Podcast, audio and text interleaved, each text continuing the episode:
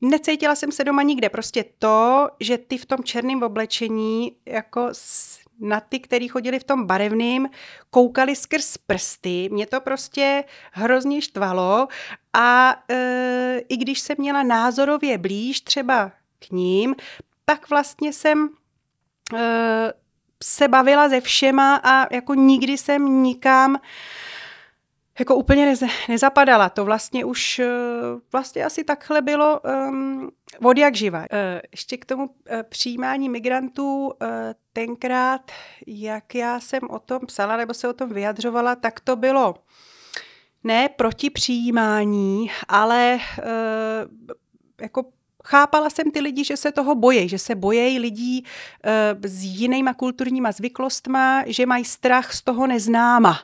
A že kdo má strach z neznáma a něčeho cizího, není prostě dement, ale je to někdo, komu já rozumím.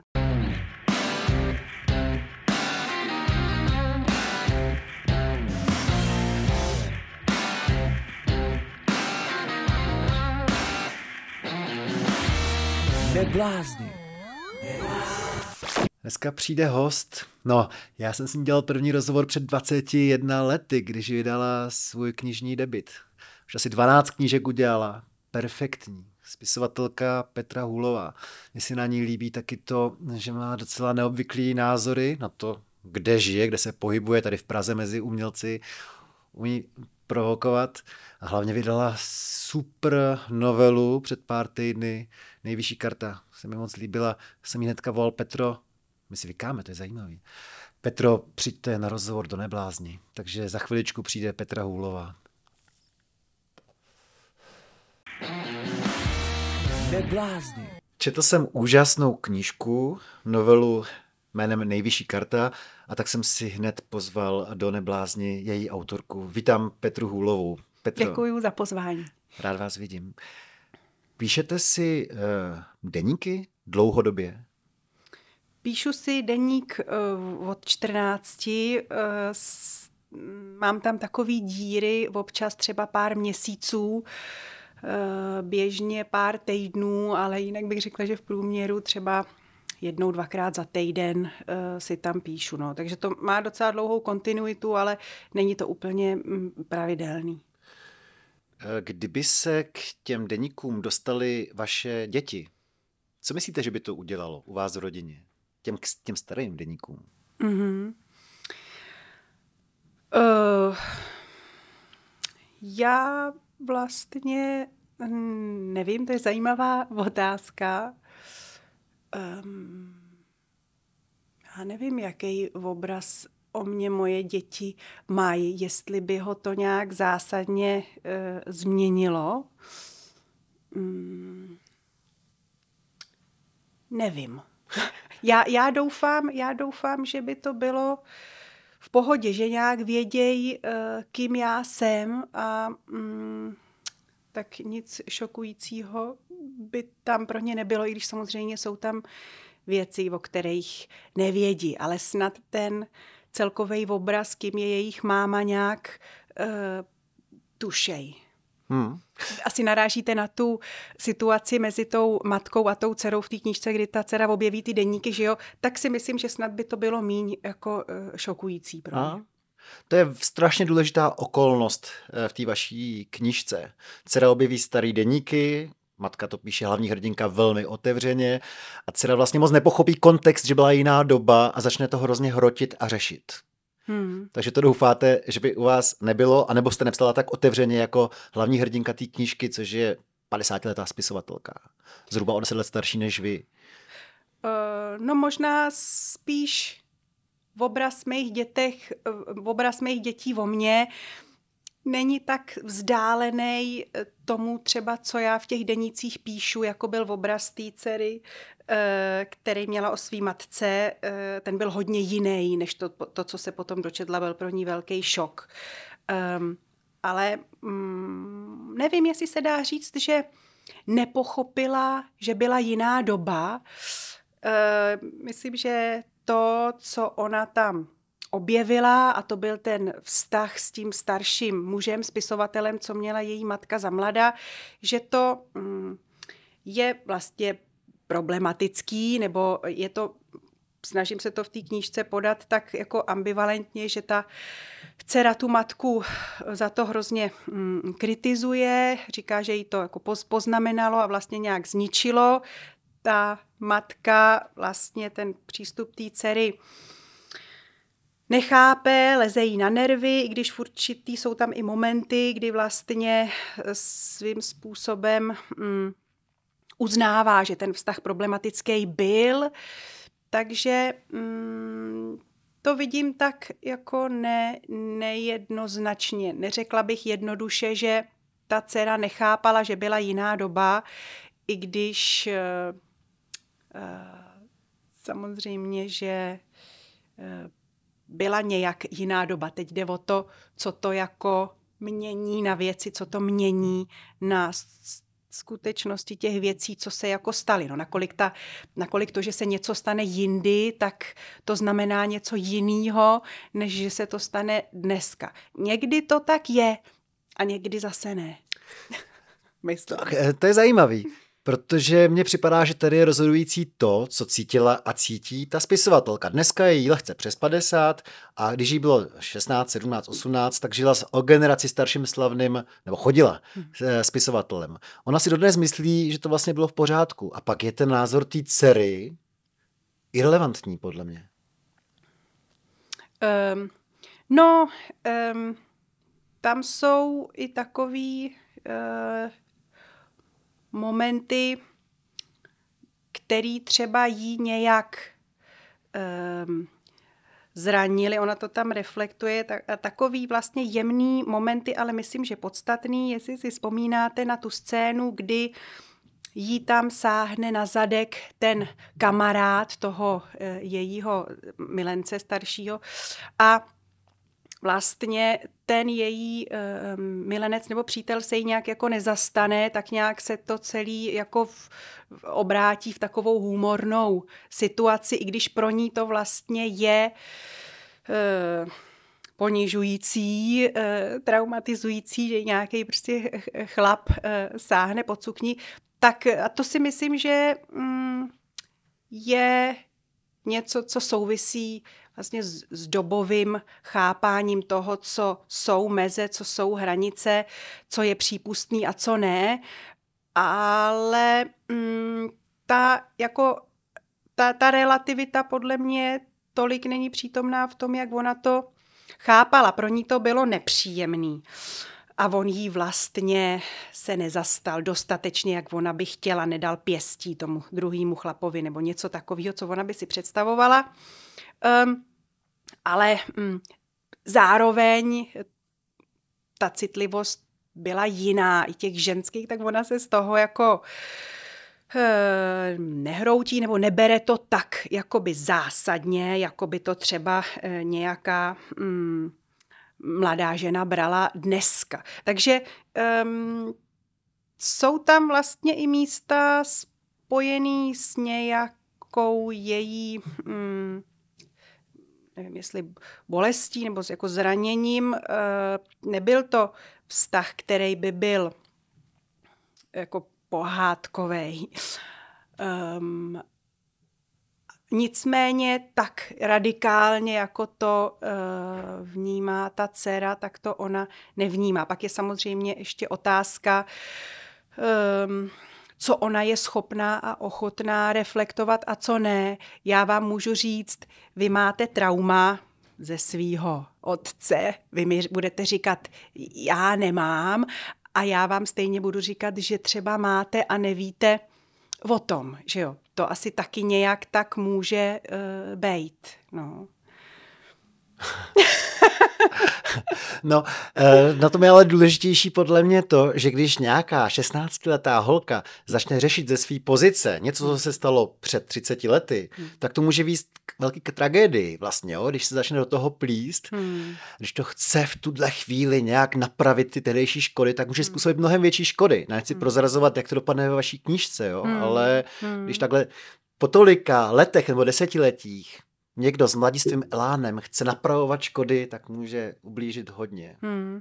No, eh, to mě napadá taková, um, situace, která mě vlastně vůbec inspirovala, nebo bylo víc takových momentů, který mě přiměli k tomu tu knížku napsat, ale jeden z těch momentů byla historka eh, ze života, co mi vyprávěla moje kamarádka, která žije v Polsku, což není podstatný, ale týdle mojí kamarádce vyprávěla její známá, o sobě, že chodí k psychoterapeutce nebo k psychoterapeutovi, protože má problémy v intimním životě se svým partnerem a ten psychoterapeut nebo psychoterapeutka došli k tomu, že za ty problémy v intimním životě s jejím partnerem může vztah, který měla na střední škole se svým učitelem. Hm, konkrétně nevím, bylo to určitě koncenzuální, nicméně nějak za hranou eh, takovýhle vztah. A že je potřeba, aby ona e, nějak to otevřela a v rámci toho se emancipovala, protože jenom tak se může jakoby zahojit a přestat mít problémy v současnosti. A to, co ona udělala, eh, nevím, nakolik přímo to bylo na radu toho psychoterapeuta, ale nějaký tam bylo asi doporučení, tak ona poslala eh, ten eh, učitel pořád ještě učil, když jako starý chlap na nějakých třech školách a ona na ty tři školy poslala mm, dopis, kde vlastně řekla, že tenhle chlap s ním měl vlastně nějakýhle vztah dávno a Um, oni ho bez jakýkoliv přeskoumávání té věci uh, jako vyhodili. On existenčně se ocitl na tom špatně, rozpadla se mu rodina, průšvih a a ta známá to vyprá, ta známá mojí kamarádky to vyprávěla tý kamarádce s tím dovědkem jako No, eh, vlastně nevím, eh, jestli to byl jako dobrý nápad to udělat. Asi nebyl. Já tak nevím. se eh, oběsit třeba, no, že jo? Já jenom vlastně to, že mě tam jako zaujal, zaujala mě strašně ta situace, ta historka, ta E, jako nejednoznačnost té věci, e, to, co to právě znamená, to napravování těch věcí z minula, že je vlastně jako problematický, e, mm, že jsou, že jsou prostě, že jsou to věci citlivé a nejednoznačné a my máme často tendenci k ním přistupovat třeba s větší jako jednoznačností, než jakou mají. No, k tomu ještě, k mhm. tomu ještě mě napadá jako situace ehm, člověka, kterýho ehm, znám, eh, který je z uměleckých kruhů, eh, který vlastně taky jako vlastně si prošel takovou ehm, mýtů kauzou v tom smyslu, že na něj jeho studentky vlastně vytáhly, že zneužívá svý moci ehm, mm, a jako, jako pedagog vlastně eh, zneužívá svý, svýho postavení a má intimní vztahy jako se studentkama. Ehm, na Češ vlastně eh, ta věc mm, bez bez zvláštního přeskoumávání, on byl prostě celou tou uměleckou obcí eh, jako za, zavržený. Zrušili se mu všechny výstavy, všechny prostě eh, věci padly. Eh, on teď prostě pracuje mimo jako vlastně tou svoji původní uměleckou oblast, odešel ze školy, byl nucený.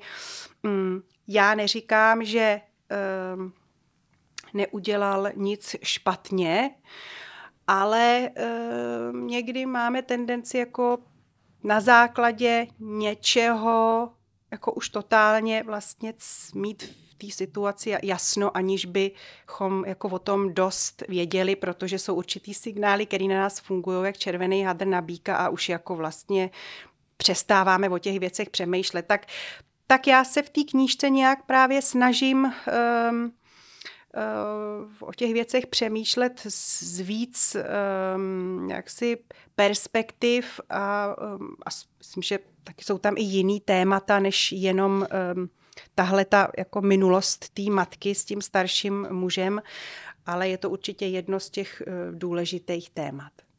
Já už eh, strašně dlouho, mnoho a mnoho let čekám na to, až tohleto hnutí společenský dostihne československý nebo český dizent, chartu a tak dále. Protože to prostředí evidentně bylo velmi sexistický, mačistický, promiskuitní a tak dále. Jo. Na druhou stranu pořád lidi jsou na pídestálu, ty hlavní hrdinové, eh, ty opozice politický. Hmm. Stane se to někdy, že eh, z pozice dnešních mladých, progresivních uh, lidí bude schozena socha těch největších hrdinů Charty a Dizentu? Hmm. Um, no já myslím, že tam doopravdy funguje uh, ta, ta dobová perspektiva. Uh, jako, jakože je to prostě jinak, jo. V, v, dnes to, že uh, a taky takhle. Jedna věc je uh, to, že každý spí s každým a že, já nevím, Václav Havel měl plno žen a plno dalších jako důležitých figur, dizentů uh, a undergroundu mělo plno žen. Um, to je jedna věc, to se nějak jako ví. Druhá věc je to um, vlastně užívání té moci, ta práce s tou mocí a ta, to propojení té moci a té sexuality, což si myslím, že je uh, zase ještě něco trochu jiného a to um, nevím, nakolik, uh, nakolik uh, třeba se něco takového um, dělo. To jakože prdali všichni se všema, to se dělo a to, to se jako děje let kde, ale to myslím, že uh, Eh, není možná předmětem té mýtů eh, eh, mýtů, nechci říct ideologie, ale toho konceptu. No. A já s vámi souhlasím, ale v té knižce je tohle klasický, co vy říkáte, co se odehrávalo, dejme tomu v tom prostředí toho dizentu. To znamená úspěšný trošku dizident, evidentně mm. rebel, si najde velmi mladou milenku. Mm. Naprosto běžná věc do roku 89. Mm. Tady to Můžeme to říct možná, jako pro něj najednou se to vrátí jako noční můra v jeho stáří pro toho mm. uh, slavného spisovatele, zasloužilého opozičníka. Mm. Uh, jo, ještě mě napadla jedna věc. Uh, jo, co já vnímám spíš jako problematický, uh, je, um, když někdo uh, hlásá ideály nějaký, uh, jako, nechci říct pravdy a lásky, ale ale jako férovýho chování, upří, upřímnosti, poctivosti a tak dále, svědomí a tak a, a potom vlastně třeba v tom osobním životě to Eh, je jiný a plno lidí třeba kolem něj je zraněných a tak, tak to je ještě asi taky jiná, eh, jiné, jiný aspekt té věci. Nejenom ten mocenský, ale, ale ten třeba hrajeme všichni fair, jsme poctiví, Aha. nepodvádíme. Aha. Eh, je to vlastně dneska důležitý, třeba když jste zmínila Václava Havla, je to dneska důležitý zkoumat jeho osobní život, jeho ženy, milenky a jeho chování vůči nim? Není to vlastně už dneska úplně jedno? Není důležitější, já si právě myslím, věci? Já si právě myslím, že, že to uh, jako um, trochu jedno je. O, o, o Havlovi se ví, že, že plno žen eh, měl. Já si pamatuju situaci uh, z, z knížky um, jeho přítelkyně, teď mám uh, okno, ano, Jitky Vodňanský, kde ona šla na potrat uh, dítěte, který spolu měli a on a píše tam, že nějak on neměl čas, protože mu měli zrovna přivízt dřevo na chalupu, hrozný, no ale nicméně jako jeho odkaz nějak zůstává a e, pro lidi, kteří ho ctějí, jako budou si vážit ho nadále. Myslím si, že spíš ta současnost je asi mm, e, jako bohatá na ty věci natolik, že jako vracet se do minulosti mm, není tak zajímavý. Zajímavý se to samozřejmě stává ve chvíli, kdy jde o tu moc, čili když někdo pak se dostane k nějakému postu nebo do politiky, tak samozřejmě eh, to, že pak někdo na něj vytáhne že e, před 30 lety nějakým způsobem s nějakou mladou ženou někde, tak to samozřejmě problém být e, může, to je fakt. Odpočineme si od těžkého tématu, vrátíme se k deníkům. E, proč je důležitý pro vás psát si deníky, to za prvé. A za druhé, vracíte se k ním vůbec?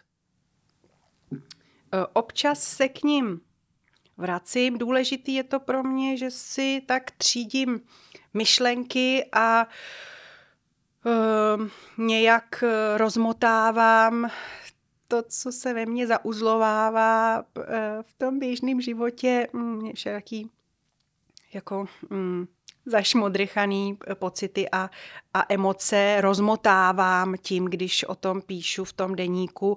A někdy mám i chuť, že se dějou zajímavé eh, věci, které nechci zapomenout, tak eh, si je poznamenám, takže někdy to jako reflektuju spíš emoce, někdy spíš popisuju, co se děje, když třeba jsem dětma, nevím, byli jsme někde v zahraničí na vejletě, tak jsem si říkala, chci si pamatovat, co tady vlastně spolu děláme.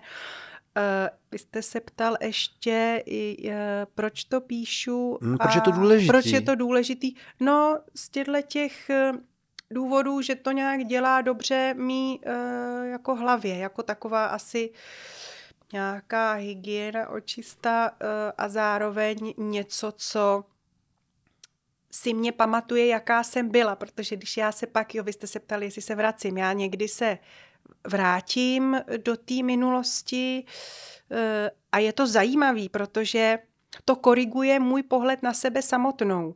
Eh, já mám o sobě nějaký pocit, že jsem byla nějaká ve 20, holčička, nevím jaká, a pak najednou si čtu to, jak jsem přemýšlela a zjistím, že jsem vlastně byla někdo jiný, než za koho já se, já se pokládám, že jsem byla. Takže to je třeba strašně zajímavý. To vím, že mě mm, překvapilo, že jsem právě jsem, jsem si četla ty starší zápisky, když mi bylo jako dva, dva, kolem 20 a e, teď vlastně jsem byla celkem jako mm, taková jako sebevědomá, ostrá, mladá holka a já si sebe nějak teď spíš vybavuju jako někoho velice jako nejistýho a e, nesebevědomýho a teď si čtu ty zápisky a to je prostě vlastně e, ostrý a Nestydíte se? A, Nebo jak, jak máte ten pocit, tu emoci, když se vracíte emoci... o 20 let zpátky k deníkovým zápiskům?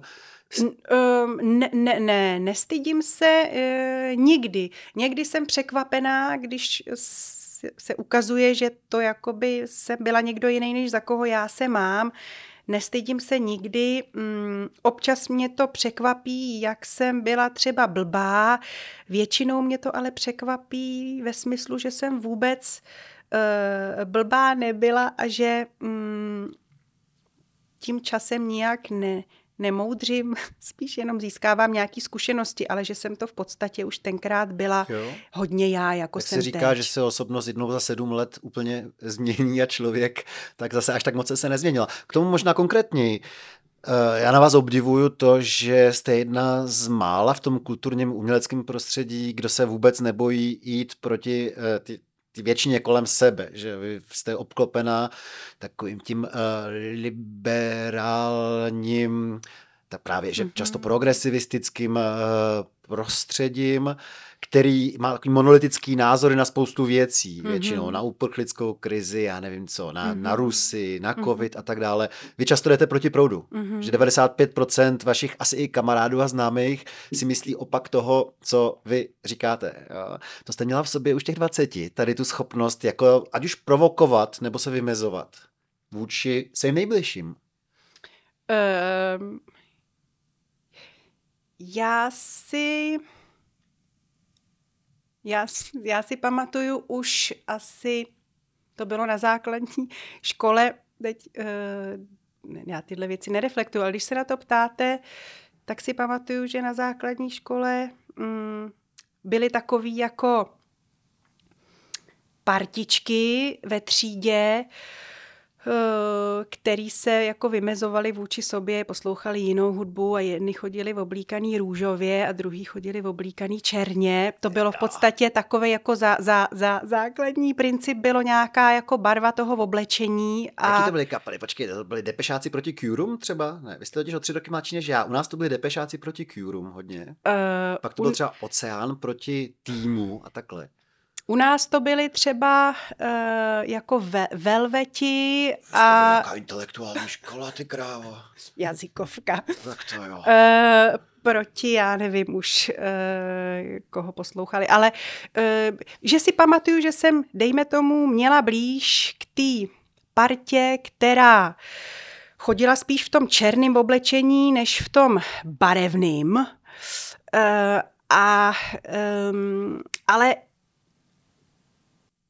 necítila jsem se doma nikde. Prostě to, že ty v tom černém oblečení jako na ty, který chodili v tom barevným, koukali skrz prsty. Mě to prostě hrozně štvalo a e, i když jsem měla názorově blíž třeba k ním, tak vlastně jsem e, se bavila ze všema a jako nikdy jsem nikam jako úplně nez, nezapadala. To vlastně už eh, vlastně asi takhle bylo um, od jak živa. Že i když jsem měla někdy k někomu názorově blíž, tak to, že on ten svůj názor, nebo ta parta ten svůj názor bere jako určitou, určitou formu identifikace, která, eh, kterou se vymezuje vůči jiným lidem, na který kouká díky tomu zvrchu, že ten názor nemají nebo mají jiný názor.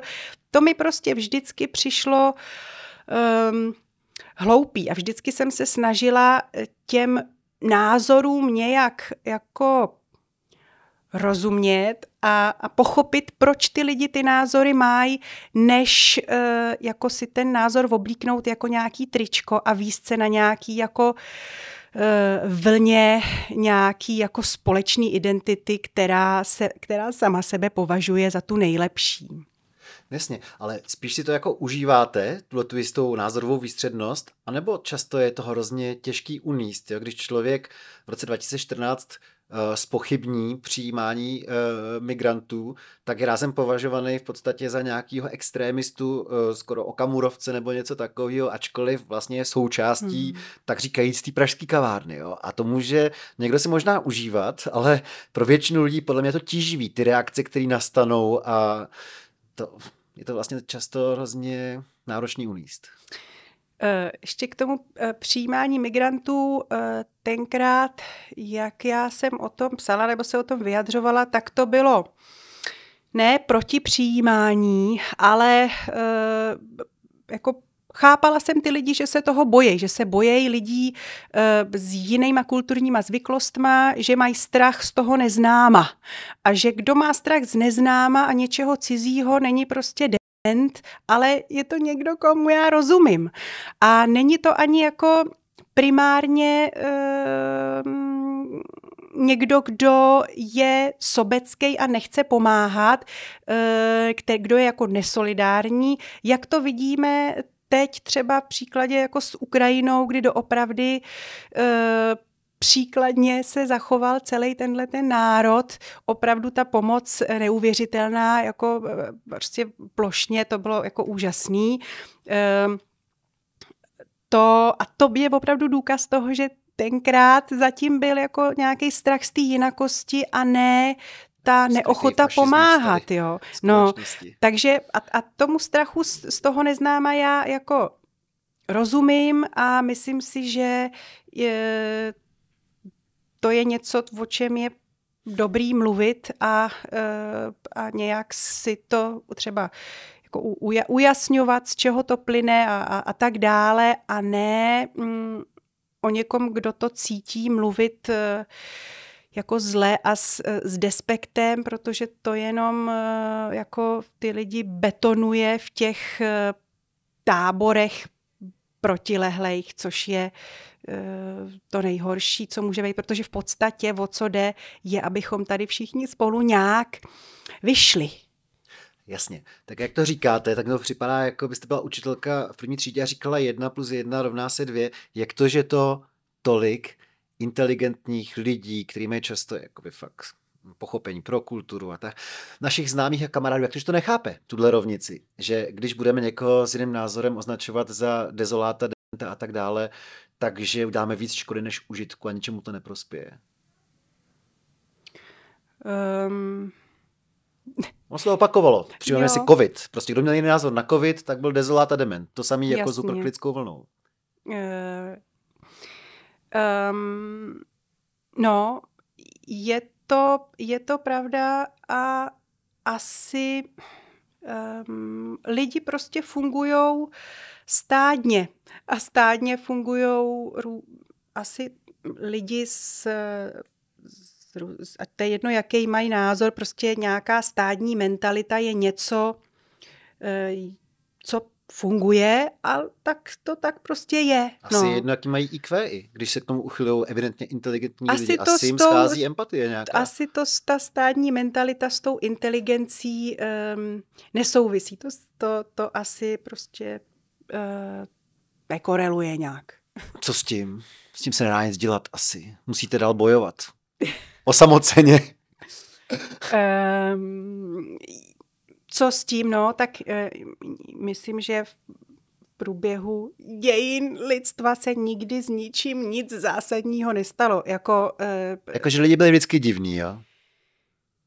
Lidi byli vždycky divní a budou divní a uh, ale zároveň jako je úžasný, že jsme a, a, a tady jako spolu žijem a, a někdy mě popadne takový jako fascinující pocit, že my všichni, kdo tady jako jsme v tomhle městě a na tomhle světě, tak jsme ty, který to jako uh, dali, jo, potomci těch, který jako mm, přežili, nějak uh, se adaptovali, vlastně my jsme ty nejlepší z nejlepších.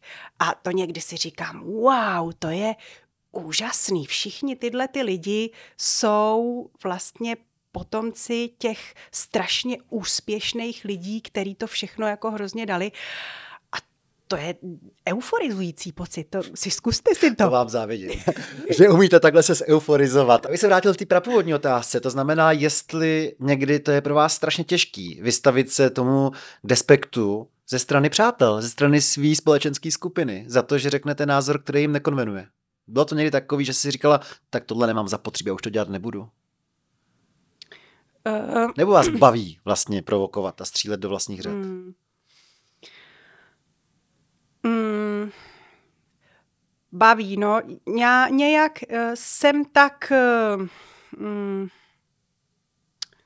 nastavená, uspůsobená, že prostě někdy mi to nedá, někdy mám tu potřebu, něco ve mně je takovýho, uh, bylo to tak vždycky, a, ale mrzí mě, když někdo mi řekne, že už vlastně se mnou jako um, skončil a že uh, jako v, um, vyškrtne mě z nějaký třeba skupiny, uh, kterou administruje. Uh, Kvůli čemu se něco takového stalo třeba konkrétně?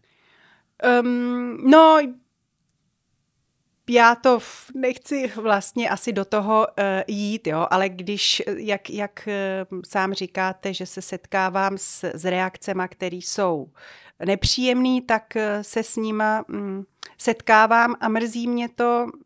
Zároveň asi jsem nějakým způsobem uh, splachovací um, a uh, aniž bych eh, si jako, myslím, eh, nutně myslela, že ten, kdo mě mm, pošle do háje, odepíše, takže je to jako debil, prostě to tak cejtí, má to tak, má potřebu to udělat, tak eh, tak to jako udělá a vlastně se to snažím jako ne, nesoudit a jít dál, protože myslím, že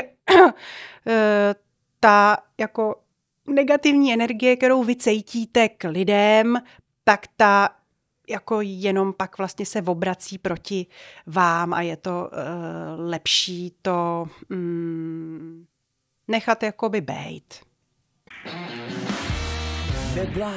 Já se vrátím zase do té doby, kdy vám bylo těch 20, to jste pomalu, ale jistě začala psát. Začala jste psát svoji první knížku. Eh, paměť mojí babičce. Jsem vás viděl poprvé. Když se dneska vrátíte ty knížce, je to dobrý, ta kniha? Uh, Líbí se vám? Jo, já myslím, já jsem se do ní koukala nějak před nějakým časem. Myslím, že je to uh, výborný. No. Super, tak jsem chtěl slyšet. Ale, Ale je to už hodně, někdo vlastně hodně jiný. Jak jsem říkala, že jsem pořád stejná, tak zároveň samozřejmě nejsem vůbec stejná. No, kdo ještě nečetl tuhle tu poslední knížku Nejvyšší karta, tak to dobře uvidí na té formě, že vy jste byla zvyklá psát takový proudy vědomí často a tentokrát je ten text opravdu napsaný úplně jinak, že uh, jsou vlastně stručný věty často, má to, má to řád, hmm. tam není žádná nějaká přehnaná věta plná metafor a podobně, tady to má fakt řád.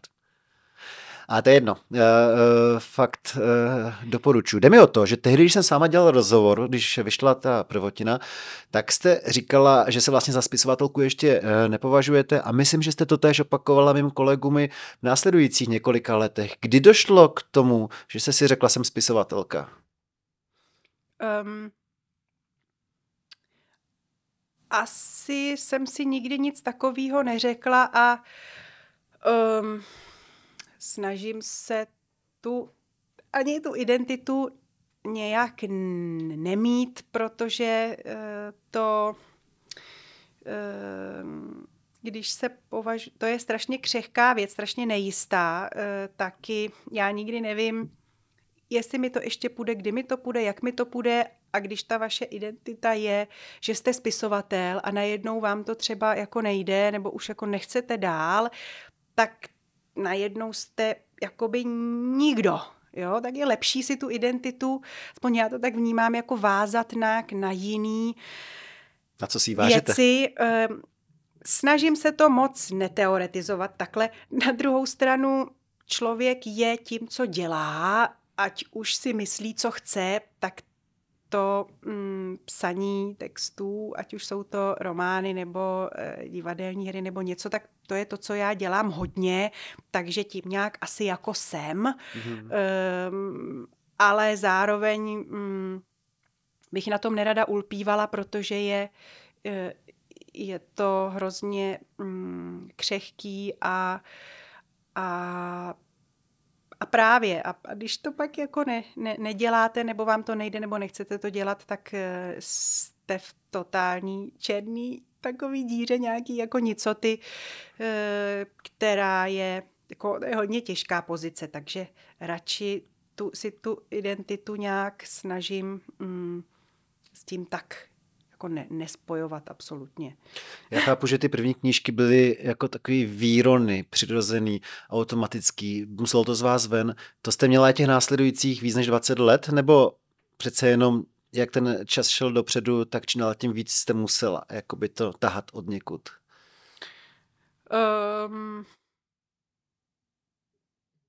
řekla bych, že mm, jsem asi uh, s postupujícím časem potře- po, po, po, pocitovala potřebu nějaký mm, sdělnosti těch věcí a, mm, a um, možná mě přišlo líto, že pro mě to vždycky bylo hodně o něčem, to, co jsem psala, o nějakých uh, tématech nebo emocích, eh, prožitcích a mm, ta jako reflexe, zpětná vazba, kterou jsem dostávala, byla často právě hodně o tom jazyku, který pro mě nikdy nebyl na prvním místě. A možná jsem v jednu chvíli dostala pocit, že ta bohatost toho jazyka svým způsobem mm, stěžuje to čtení těch věcí, které pro mě jsou vlastně nejdůležitější, jako ten obsah té věci a že je uh, by vlastně proč to neskusit jednodušejc, aniž by člověk rezignoval na tu uh, komplexnost. A, a taky vlastně přirozená potřeba se měnit. Děláte to nějak, už to víte a tak to zkoušíte dělat nějak jinak, protože tím zase se něco učíte, zjišťujete o sobě, o tom, jak funguje jazyk. Takže mm, to asi je i přirozený, prostě, že člověk se mění. Kdybych asi začala třeba tím strohým, jednoduchým jazykem, tak bych možná teď zase psala nějaký věci hodně mm, metaforický. Tak nějak. Hlavní hrdinkou uh, té poslední novely je teda spisovatelka Sylvie a nejste to vy. Ona hmm. je těch zhruba 10 let starší, je jí hmm. lehce přes 50. Co ona řeší? Za prvý řeší teda ten problém uh, s těma dospívajícíma dětma. Hmm. Jako není moc schopná uh, s, není taková ta opičí matka, která by doopravdy na nich lpěla a moc si s něma nerozumí. Vy máte děti teda trošku mladší. Hmm. Tam není asi nějaká, eh, nějaká jasná analogie, ale tady, tady to je na tom jako důležitý motiv, že ona vlastně jim vyčítá povrchnost jistou, snadno se natchnou pro nějaký ideje, který ona hmm. považuje za zvláštní, neschopnost přečíst si knížku jim vyčítá. Hmm, hmm, hmm. Co vaše děti čtou?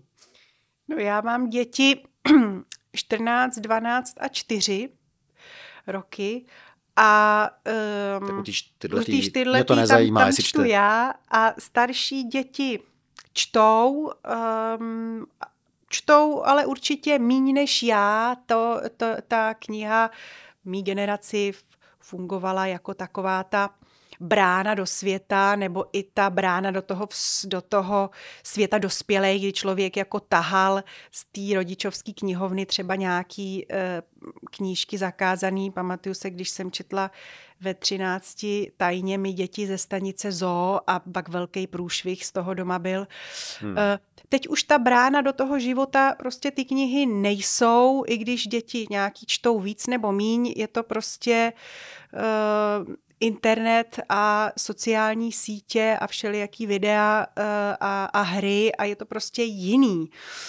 Um, a uh, člověk kam, nebo mě taky má tendenci to třeba někdy mrzet. Um, zároveň uh, prostě ty, ten, ten svět se mění, vždycky se měnil a, a ty generace mezi sebou vždycky mají nějakou uh, jako přirozenou bariéru toho neporozumění, nejenom proto, že svět se mění, ale i proto, že mentalita 15-letého eh, člověka eh, nebo 20-letého je prostě nastavená jinak než mentalita 40-letého nebo 60-letého a, a je to přirozený a je to dobře, e, protože to prostě odpovídá tomu věku, který má jiný úkoly, e, jiný, jiný priority, přirozeně. A to neporozumění je v podstatě nevyhnutelný.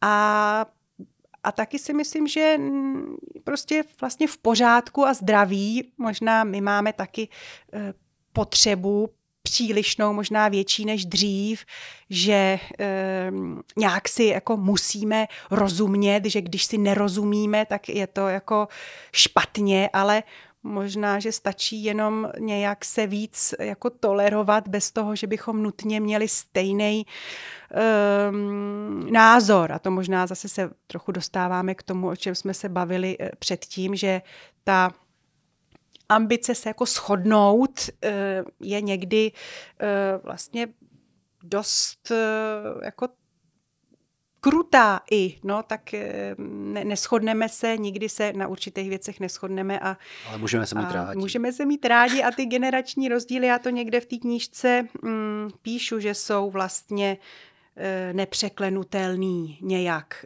Um, ale to nevadí. Zajímavý je v té knižce uh, je nějaká postava spisovatele, ale vlastně hlavní hrdinka se k tomu trošku přidává, že když někdo takhle píše a vlastně chrlí knížky, vy taky píšete často, máte třináctou snad, nebo kolikátou Asi teďka. 12. A to jste takhle mladinka, no. Tak to dělá někdy ten spisovatel, protože si zakázal žít, nebo že jako jo, moc nechce jo, nebo nedovede jo, jo, žít, jo, proto jo, chrlí ty knížky. To mě přišlo, jsem si poznamenal jo. dokonce tady jo. to, nebo jsem si to vytučnil ve čtečce, mm. tady tu větu. To ale není váš příklad. Váš um, případ. No, tak svým způsobem, když člověk píše, tak, nebo aspoň já to tak mám, tak doopravdy je koncentrovaný na ten příběh, na ten svět, na to, co dělá a nemůže se nechat tím životem nějak jako rozptilovat, protože prostě potřebuje to soustředění, takže jakoby um, ne, ne, nežije nějak. Tak někdy taky já tu, já píšu celkem rychle, uh, někdy taky se snažím vlastně tu věc dopsat, abych zase mohla nějak začít jako žít uh, zároveň bez toho, že člověk žije nějak ten život plně, aspoň já to tak cítím, nemůže mm, jako kvalitní nebo zajímavý knížky psát, protože tam ty, ty, ty jako reflektují nějaký ten život, který uh, když není, tak ani nemůže pak o něm člověk jako psát. Takže to je to takový zvláštní taky uh, paradox, ale myslím, že jako paradoxy jsou typický pro, pro nás, jako pro lidi a každý v mnoha ohledech je pořád nějak žijem. Hmm.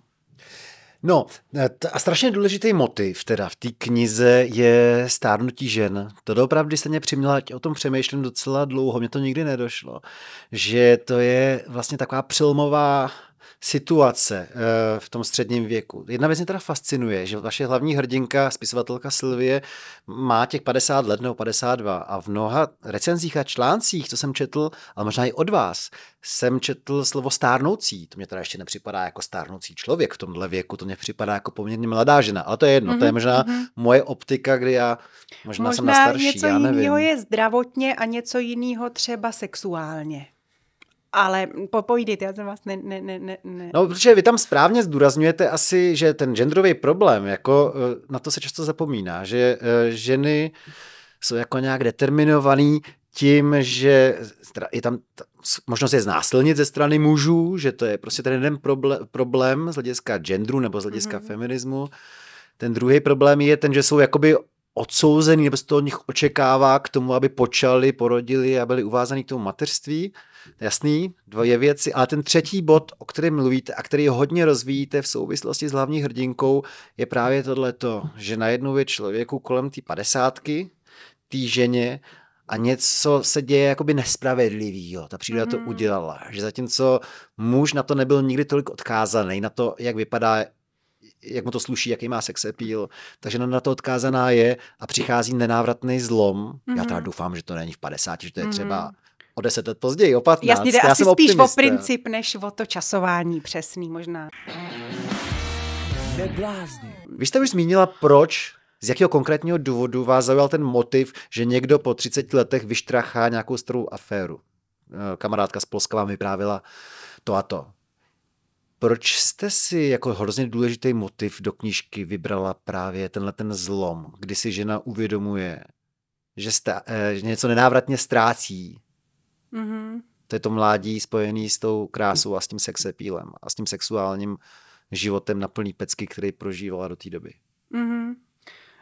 Um, ještě jenom na to odpovím, jenom bych se ještě vrátila k tomu, jak jste mluvil uh, o tom, že ženská je vlastně odsouzená k tomu um, rodit ty děti, nebo ona je, ona je odnosí, ona je rodí, nějak je, jakoby eh, má tohle závaží, dejme tomu na krku, tak eh, já jsem to možná myslela ještě spíš tak, že mm, ne, ne že je že má jako tenhle ten baťoch povinností, ale že um, v ní začíná ten život, který uh, vlastně um, o kterým ona jako rozhoduje, ale ne, jako nerozhoduje zároveň, jo? že prostě to, to dítě um, to je jako v, že veliká debata ohledně jako potratů. Není to určitě jednoduchý jako rozhodnutí, protože to jakoby je moje věc, ale zároveň to úplně tak jako moje věc není. Takže spíš tenhle ten moment, že um, jako ten život eh, ve vás začíná a vlastně se vás jako nutně, eh, nutně vlastně není to jako pod vaší kontrolou a je to něco, co, ehm, co tak prostě je. Ale k tomu, k tomu stárnutí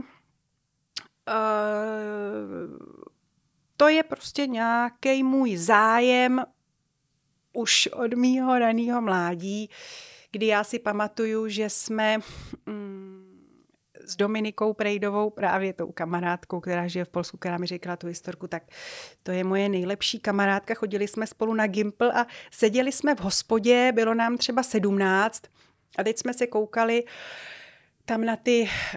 Uh, 40-letý CCA, třeba eh, chlapy a ženský a říkali jsme si prostě, ty chlapy vypadají dobře, a ty ženský vlastně jsou jako odepsaný, když to přeženu. Eh, tak byla to optika 17-letých holek a už tenkrát jsme si říkali, a to je hrozně nespravedlivý, že to takhle jako vnímáme, ale vnímáme to tak.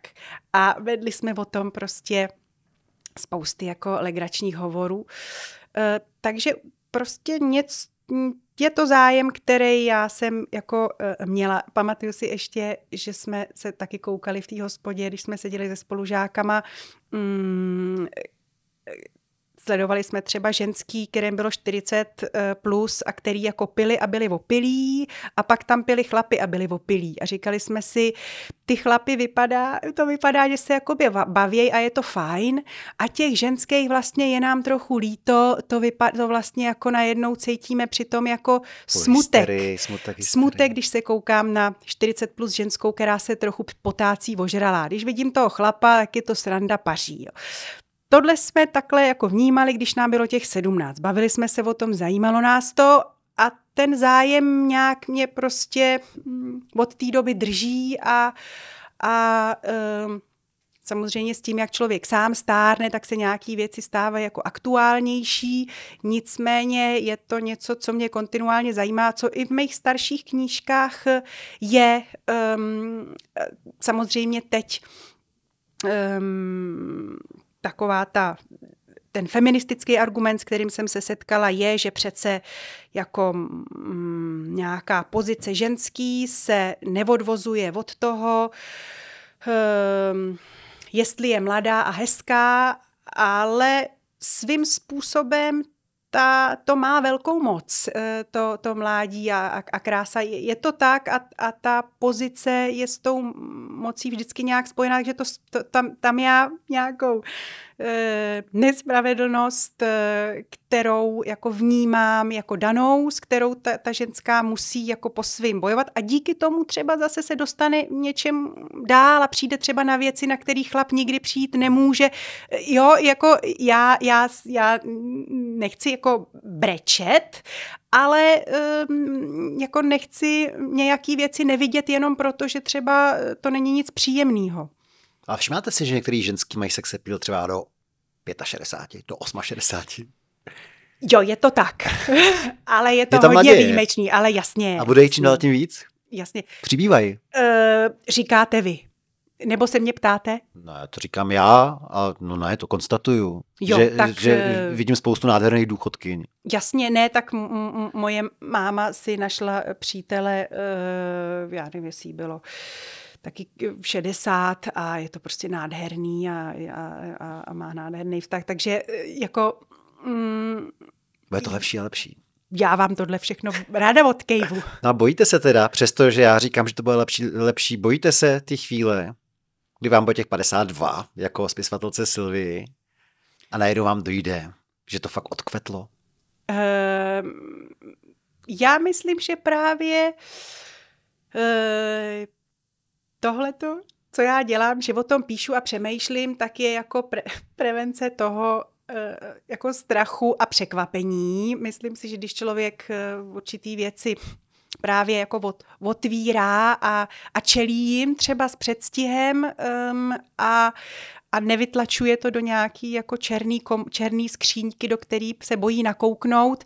Takže to taky funguje jako něco, co eh, jako ten strach re, re, redukuje až třeba um, likviduje, protože už to není takový ten černý bubák, ale něco, o čem jsem stokrát mluvila a stokrát přemýšlela, takže už se to stává něčím vlastně banálním a prostřednictvím toho přemýšlení a mluvení se s tím člověk uh, srovnává. Tak skončíme takhle optimisticky, že to Já není bych nic strašného. optimisticky, skončíme optimisticky, to každopádně bychom měli. Tak vám moc krát děkuji za Já návštěvu i za tu krásnou pozvání. knížku. Děkuju.